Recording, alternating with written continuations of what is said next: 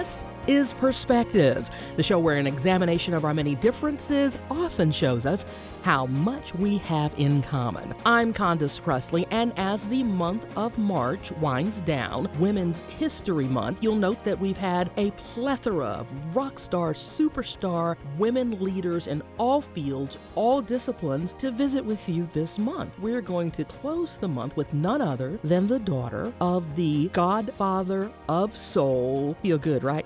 James Brown's daughter, Dr. Yama Brown, is with us today.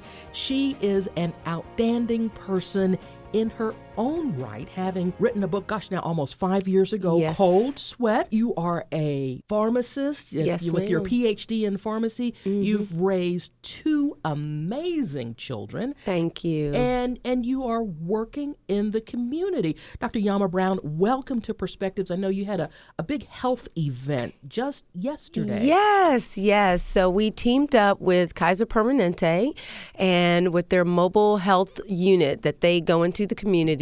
And it actually birthed, from the foundation, just to kind of give you a little backstory. The foundation, we continue on Dad's charitable efforts with this turkey and toy giveaway every year and went into music education. But the health initiative it's near and dear to me. It's something that I kind of said, well, we need this aspect of it as well. And so we teamed up with Kaiser to go into the communities and serve the uninsured and the underinsured, because so many of us are insured but still don't have enough insurance to really do the things that we need to take care of ourselves. So we did health screenings, cholesterol, blood pressure, diabetes, health coach counseling, nutrition assessments, just to make sure that the community can get what they need without having to go to their doctor. And not as a substitute for the doctor, but it's just that first step to say, hey, maybe you should follow up with your primary care, yada, yada, yada. So Emotep Academy was so gracious to open up their grounds for us to park the unit and just service, 18 and plus community on up. And we were happy to be there. So now, is this an activity that you're hoping to continue as a part of the work of the James Brown Foundation as you continue forward? Yes, ma'am. I am. I'm hoping that we can team up with Kaiser for more events. We've got some other dates thrown out there, so we'll hopefully be able to do that. And just as an initiative to keep things going, we calling it the I Feel Good Health Event, of course, very apropos. And, Dad dealt with high blood pressure and actually prostate cancer before he passed away. As an African-American man, he didn't want to go to the doctor. Matter of fact, there was a lot of times he was like, I'm only going if baby girl go with me. Only if you go with me, baby. And so it had come to that point, but so many of us have to deal with that with parents, grandparents. And so I'm definitely going to continue this. Can't wait for the next event. And thank you to everyone that participated in this last one. Tell us a little bit more about the James Brown Foundation, that it really did grow out of his turkey and toy giveaways back in the day. That's right. We started, my sister and I, Deanna, started it in 2007, right after Dad passed. And we said, we got to continue the mantle, because we were there when he started the turkey and the toy giveaway. And so we did, and it's still in this community. We're happy to say that the toy giveaway is in the James Brown Arena in Augusta. So that's that's something that he didn't get a chance to see, because unfortunately it was named the James Brown Arena right before he passed. Now, he was at the naming, but he didn't get a chance to, kind of see this all come to fruition. But nevertheless, we do that. And then we have JAMP, James Brown Academy of Music Pupils, which my sister founded. She founded. She knew that there was a need to go into the community even more with music education, because Dad always used to say, if it wasn't for music, I wouldn't be here. If it wasn't for the music, I'd be locked up, because he was headed down that path. And so many children have come to us and over the years and said, if it wasn't for this camp, I don't know what I'd be doing after school, because they've taken the arts out of the schools. And so it started as a summer camp. Now it's a year-round camp, and I would love more than anything to be able to move or have part of it be in Atlanta, because right now it's housed in Augusta, and my sister does a tremendous job of running it. And So, you know, that's what JAMP does. JAMP goes around to many corporate entities and does corporate gigs, you know, as we call it, with some of our older jampers. And they've opened for Prince when he was alive. I mean, they've done some really amazing things, and we're so happy they have new music coming out.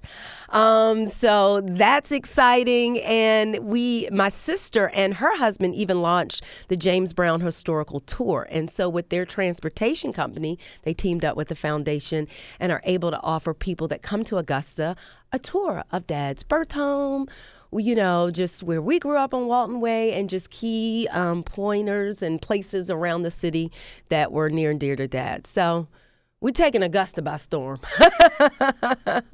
Yeah, there's that golf tournament that happens there, and then there's James Brown. Yes. So that in 2 words, the Masters and James Brown. Absolutely. Defines, yes, ma'am, Augusta, Georgia. Yes. Well, speaking of growing up on Walton Way, mm-hmm. What was it like for you, the baby girl, his youngest daughter, child of a superstar? Yeah. I mean, especially in like one of our first superstars. Yes, yes. Well, you know, growing up, you don't realize the magnitude of who you're with in that space. You know, he's just Dad. He's just Dad. And I've always, even in my book, I've always said that. He's just Dad to me. Now, albeit I know what an icon he is. I know his contributions not only to music, but to community. And Say It Loud, I'm Black and I'm Proud is an anthem that someone was just saying to me the other day. That is our anthem. You know, that just empowered us. And to think that he was empowering then at a time when we needed it so much, you know, during the civil rights era. But growing up with him, he was never home. He was the hardest working man in show business. He didn't get that title just being at home, taking us on piggyback rides all the time. Kicking it with the kids. Right. No, but when he was home, he was present after he slept for about a week. But he did engage with us, and he always used to take us down to where he grew up in Barnwell, South Carolina, and show us where they pick cotton and do little things like that. We go to the fair, eat chili dogs, and when we could, without being mobbed. But, you know, he tried to make it normal. Him and my mom tried to make it as normal as possible. And thank God it was before social media. Can you imagine what that would be like? No, I cannot. Knowing how much my father just enjoyed being himself, and he wouldn't have cared about a camera or anything. So I bet there would have been a lot of jokes. a lot of memes. There's already memes of them, but a lot more memes. How old were you when you came into your full understanding that your father was a civil rights icon, because he could go and he could perform and do things with the likes of Dr. King and others that would draw out, right, you know, the community for the cause? When did you know that not only was he that leader, but then that he was also, you know, a musical prodigy? Yeah. Well, it was kind of early on that I realized he was a musical prodigy. I would say probably about 10 or 11 years old. But I really didn't know about him being a civil rights, you know, so heavily in the civil rights until I was probably in my latter years of high school, because that's when I learned a little bit more and delved into it a little bit more and tried to understand that time and where we were at that time, which was the 80s. And so it was really then that I realized who he was and what he had sacrificed so much at a time when it just wasn't vogue to do it.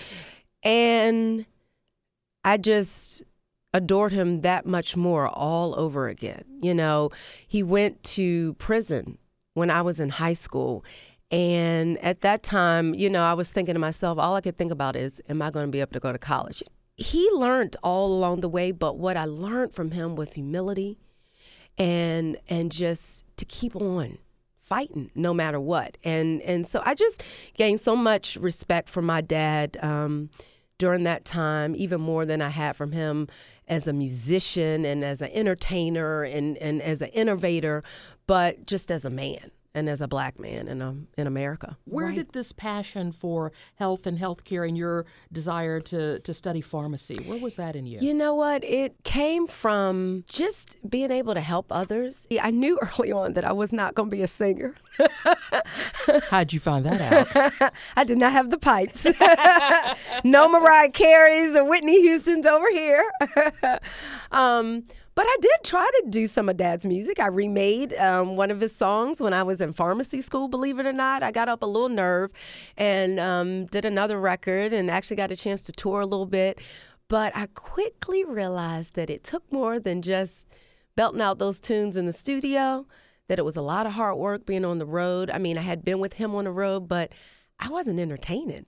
I got all the perks of being on the road, but I didn't have to do that hard work. It was truly a production, and a 2-hour production, and interviews, and television appearances, and meetings, and so I got a chance to go with him to that. But still, it's on a different perspective. And when I got put into that, that whole world, I said, I ain't cut out for this. I don't have the passion for it. My passion lies somewhere else. And so I just continued on pursuing my degree. Very happy to say that I've been practicing now for 21 years. And pharmacy's been great. When you wrote your book, Cold Sweat, 5 years ago, remind our listeners the story that you wanted to tell and what you wanted us to know. Yeah. I started writing the book 3 years before it came out. So it's been 8 years now since I started writing it. It was about 2011. And I had been through divorce court, criminal court, and estate court. And I just said, I got to write. I got to put my thoughts down. And, to where I got to, I was at that point where I was a domestic violence survivor at that time, but had also lost my kid's father and my abuser. So I was at a very, very emotionally just an interesting time in my life of all the emotions that I felt. But I knew that I didn't get there by accident. I had learned some things along the way, and I had unfortunately seen unhealthy relationships, which I won't say put me there because it was my choice to choose that person, but to predispose you to what love doesn't look like, you know what I mean, if so to speak. Are you saying you thought it would be different? I did. And I told myself that I would never get in an abusive relationship. That's not going to happen. But my idea of abuse was physical abuse.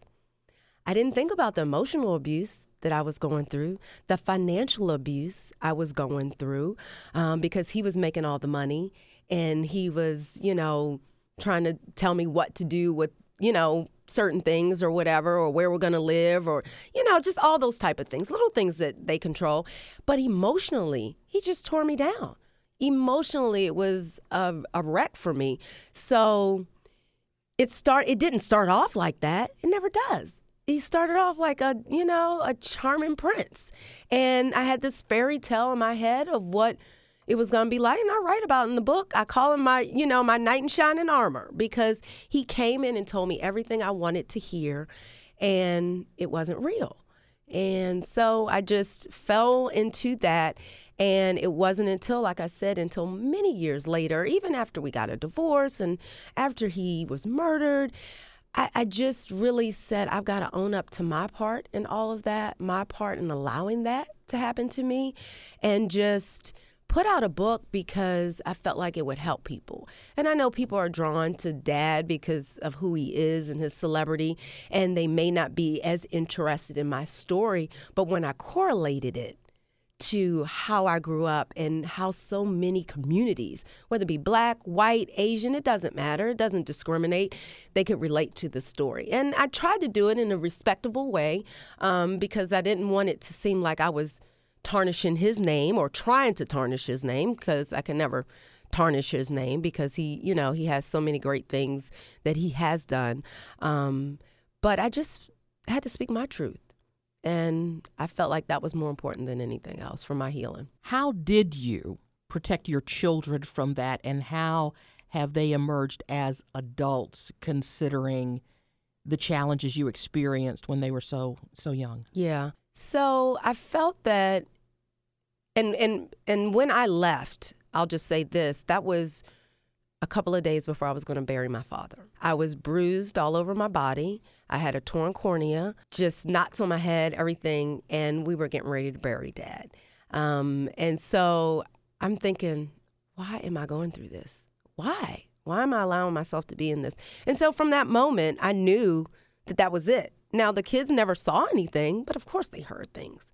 I mean, we try to protect them and say, oh, they didn't, but we're just lying to ourselves. They got big ears. Yeah. Little kids got big ears. Yeah, so they knew. But I think it was because I was strong enough to leave and said that I wasn't going to tolerate it, even though things did get tough financially for me. But I just stuck it out. And I said, that's what I went to school for, and I'm going to raise you kids the best way I know how. And I did. And then unfortunately, he was murdered. And I say, first of all, it's unfortunate to lose any family member. But to lose your father at such a young age, I lost my dad at 35, and it just felt like it was too soon. You know, I felt like I could still have him right now. Because he was what, 70? 73. Yeah. He was early 73. 70s. And so I was young when I lost him, and matter of fact, I wasn't 35, I was 33, now that I think about it. And I was 35 when their father was murdered. And having to raise two young kids, in my mind, I'm thinking, I'm doing everything right, I'm getting married, I'm having my kids, so I won't be a single mom, and I'll have help. And even if we get a divorce, I wasn't thinking that then, but even if we get a divorce, it's not the end of the world. They'll still have their father to be around. And then when he was just taken away from them, I was so upset. I was so angry because how dare you do this to my kids, whoever it was, you know what I mean? And it's been tough because emotionally they've gone through PTSD their whole lives because it's traumatic to lose your parent, and then to lose them in such a horrible way is even more stressful and so my kids have, not been always great. I'm not going to sit up here and lie about that. It's been tough, especially for my daughter, but for both of them. But I will commend my son. And I knew I was doing something right when he came to me and he said, I need to see a counselor. Now, they had gone through grief counseling when they were younger. And then once they got a little bit older, they felt like they didn't need it as much. And my son said, I get angry at the littlest things. So I need to go and speak to someone so that I can work through this so that I don't take that anger out on other people. And he did.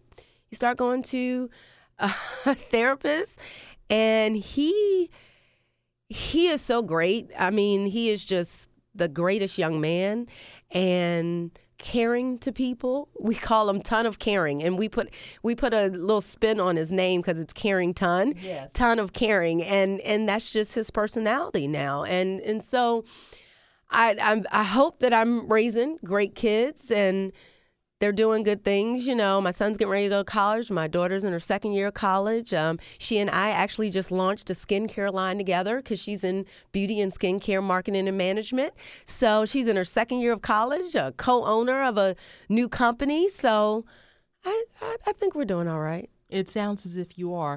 I wanted to ask you, because the entertainment landscape is so great these days. Mm-hmm. What do you think, how do you feel when you've seen artists such as, of course we can talk about Eddie Murphy and the wonderful impressions that he did of your father, but then to see how he influenced artists like the late Michael Jackson, mm-hmm. how he influences Bruno Mars, who is like the entertainer of today. Yes. And you see, at least when I watch Bruno Mars, mm-hmm. I see your dad. Mm-hmm. I hear Prince. I mean, there are just so many. He's such a talent. That has mm-hmm. to make you feel some kind of a way. It makes me feel great. Every time I see it, I don't get this like, oh, they're stealing something away.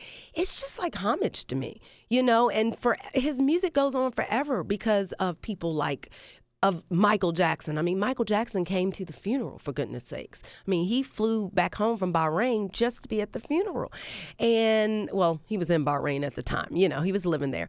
But it makes me have that even more respect for him. Like I was talking before, I learned about the civil rights. But then when you get to meet people that you consider your icon, so to speak, you know, I grew up with Michael Jackson. And even though James Brown was my dad, I wanted to listen to Michael and Natalie Cole and all these, you know, wonderful artists. And so for them to come back and say, your dad influenced me this much, it just makes you feel good inside, because you know, because I know that I have his blood going through my veins, and that's just greatness, you know, so. And his talent is emulated in others, and in that way, he continues to live on. That great legacy is there. That's right. I mean, even so recently, it actually just came out. Palms did like a new little ad that they're doing for Palms Resort in Vegas for their casinos, and it's a mashup of Goodfoot. And so to be able to see his music remixed with new artists, there's all these tons of new artists. Cardi B is on it, and you know, it's just wonderful to be able to see, because I know he would be happy. You know, when the rappers first started ripping off his music, he wasn't so happy. But when they start paying him for his samples, he was like, this is great. As long as you don't degrade women. And he wasn't so keen about alcohol being, you know, a whole thing. But, you know, we all have free speech, and that's what music is, an expression. But he loved it. He said, because it's going to forever keep me young. I'm always be out there. And he's right. It's always going. And we still get requests all the time for his music. And it makes you feel good. It makes you feel good. I feel good. Dr. Brown, what is it that you want readers to take away from your book? Yes. So for anybody that may be going through abuse, I want them to realize that they can get out of it. And when I say they can get out of it, it's not that I'm promoting if you're in a marriage that you get a divorce. I'm saying that you can get help. You can go to somebody. You can talk. It's not your fault. And you can learn ways to either go to like couples therapy and all that to see whether or not you can get out of it, or learn ways to position yourself to get out, and just know that you can, and you're strong enough, and you are enough. So that's what it's for those people.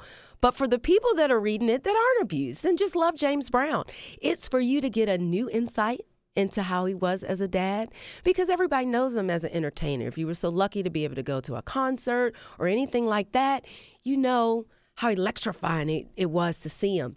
And to be able to give that softer side to him, and that side of him that was so about his business. He was like, show business is 85% business and 15% show. And he drilled that. He drilled that into us. And so he's like, always handle your business. And so I just wanted to bring that side out and show it from somebody who grew up around him. I didn't have to make it up. I saw it on a firsthand basis. And just to give a little bit more insight about somebody that hopefully they loved his music, and they got to see what he gave up as a father, as a husband, and family, to give to the world and to give back to other people that he thought needed it more. You were the favorite, weren't you? I wouldn't say that. My sister Deanna would beg to differ. She was the one that was on the famous Soul Train clip that you see her dancing and with the matching suits. So I was a little bitty girl then, but she was the one. So, but you know, I was daddy's youngest, so I'm gonna take that to the bank. As you should. Dr. Yama Brown, thank you again so much for partnering with Kaiser yesterday and bringing health care into the community where folks may not have ready access to it, and just to get checked. We'll look forward to more of those in the community. If our listeners want to know more about the James Brown Foundation, if folks may be planning a trip to Augusta and might want to take advantage of that tour, where can we go online to get more information? Absolutely. www.jamesbrownfamilyfdn.org. So jamesbrownfamilyfdn.org has all the information about the tour, Jamp, just everything coming up that we're doing, and any health events that we have will definitely be there as well. Thanks for coming by and seeing us again. Don't take so long to come back and visit. I know. Thanks for having me. Perspectives is a half hour we produced with you in mind. If there's something you think we ought to be talking about, let me hear from you. Tweet me, myandalouscondo29 on Twitter, or leave a message on our Facebook page. We do appreciate your listening and hope you'll be back next week at this same time as we examine another perspective. Without the ones like you, who work tirelessly to keep things running, everything would suddenly stop. Hospitals, factories, schools, and power plants, they all depend on you. No matter the weather, emergency, or time of day, you're the ones who get it done. At Grainger, we're here for you with professional-grade industrial supplies. Count on real-time product availability and fast delivery. Call, ClickGrainger.com or just stop by. Grainger, for the ones who get it done.